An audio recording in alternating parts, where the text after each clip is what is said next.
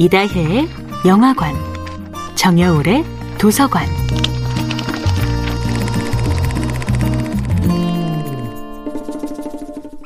안녕하세요. 여러분과 아름답고 풍요로운 책 이야기를 나누고 있는 작가 정여울입니다. 이번 주에 함께하는 작품은 그림 동화 라푼젤입니다. 어린 시절 라푼젤을 읽었을 때 내가 읽어본 가장 슬픈 동화라는 생각이 들었습니다.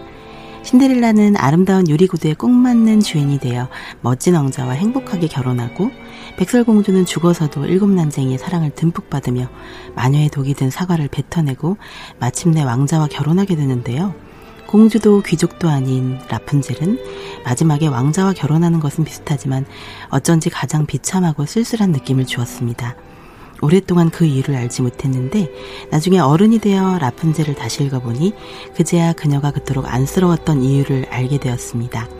라푼젤은 부모로부터 완전히 버림받았기 때문이었죠. 신데렐라의 아버지는 비록 딸의 고통에 무지했지만 그녀를 거리로 내치지는 않았고 백설공주의 어머니는 일찍 죽었지만 딸을 매우 사랑했는데 유독 라푼젤은 부모님으로부터 사랑을 받지 못하고 태어날 때부터 버려집니다. 그것도 부모의 부주의함 때문이었죠. 처음에 라푼젤의 부모는 아이가 태어나기를 간절하게 기도했습니다.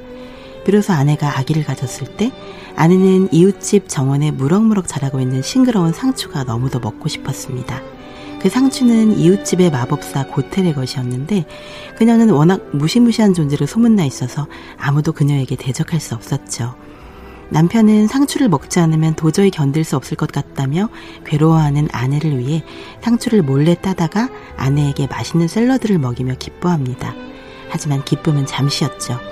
상추를 또다시 몰래 서리에서 나오는 순간 마법사에게 딱 걸리고 맙니다. 고텔은 감히 자신의 정원으로 침입하여 상추를 훔쳐간 라푼젤의 아버지를 용서하지 않겠다며 겁을 줍니다. 그러자 라푼젤의 아버지는 제발 자비를 베풀어 달라며 읍소하지요. 고텔은 사정이 정 그렇다면 상추를 얼마든지 가져가라고 말합니다. 그러나 무시무시한 조건을 제시하지요. 아내가 아기를 낳으면 그 아기를 자신에게 주라는 것이었습니다. 아버지는 놀랍게도 라푼젤을 고스란히 마법사에게 내주고 맙니다. 라푼젤을 데리고 도망칠 용기가 없었던 것이지요.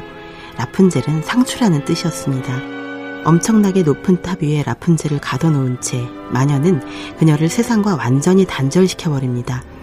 아버지는 딸을 버렸고 이후에 부모님은 라푼젤을 찾으러 오지 않습니다. 라푼젤은 과연 이 엄청난 곤경에서 어떻게 벗어날까요? 정여울의 도서관이었습니다.